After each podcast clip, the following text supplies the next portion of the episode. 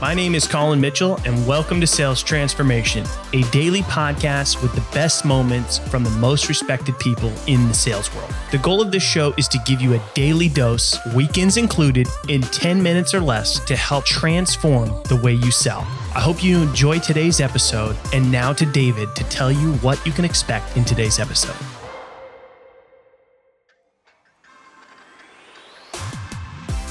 Okay, do you keep your emails short and simple or do you want it long and strong? There's a lot of noise going on about keeping your cold emails short, but does it really have to be short for all prospects? In this episode, Colin explains why cold emails should be longer. As there are different buyer personas, the length of your email should also align with it. Tune in and find out when you should be writing longer emails in this latest episode of Sales Transformation. Welcome to another episode of Sales Transformation. Today is going to be a solo episode where I'm going to talk about an unpopular opinion on why your cold emails should be longer. Now, wait a second. Before you skip to another episode, just hear me out because all the noise that you hear out there is going to tell you that your email should be shorter. And in most cases, that is true, but not all. So let me explain. Emails should be written in the way that is going to be best suited for the person that you are sending it to. We can all agree on that. Now, when you're sending an email to a person, we all have personality types. And some people want you to get straight to the point and you need to cut a lot of fluff, and your email should definitely be shorter. Okay. But there are certain people that want more detail and want your emails to be written properly and not so casual. So a lot of people get fancy with email and they write very casual language and they make them super short, which is effective for a lot of people.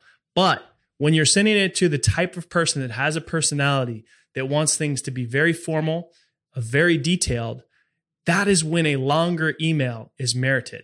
So you have to consider this one thing of who are you sending it to? What is their personality type before you jump on board with what you think might be the best strategy for your email. So the way that you can do this best is by knowing the personality of the people that you're sending to. What do they care about? What is their personality? What should you avoid?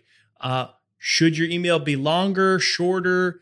You know, how should you start out the email as far as hey, hi, or just first name? Should you use bullet points? Should you not? All of this stuff is available with technology like Humantic. Uh, if you want to check it out, you can go to Humantic AI and you can get all of the recommendations on how the email should be structured based on who you're sending it to. This is extremely powerful, and I've seen teams get as high as a 230%, 236% lift in positive replies by writing these emails in the way that is the communication style and preferences of the recipient that they're sending it to. So I hope that this is helpful.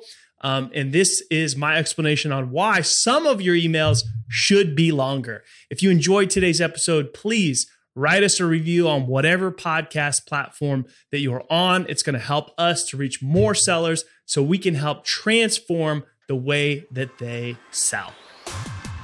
Thanks for tuning in to today's episode. If you're enjoying the show, drop us a review on your favorite podcast platform. And we hope that you'll tune in again tomorrow as we are here for you every day, weekends included, to help you transform the way you sell.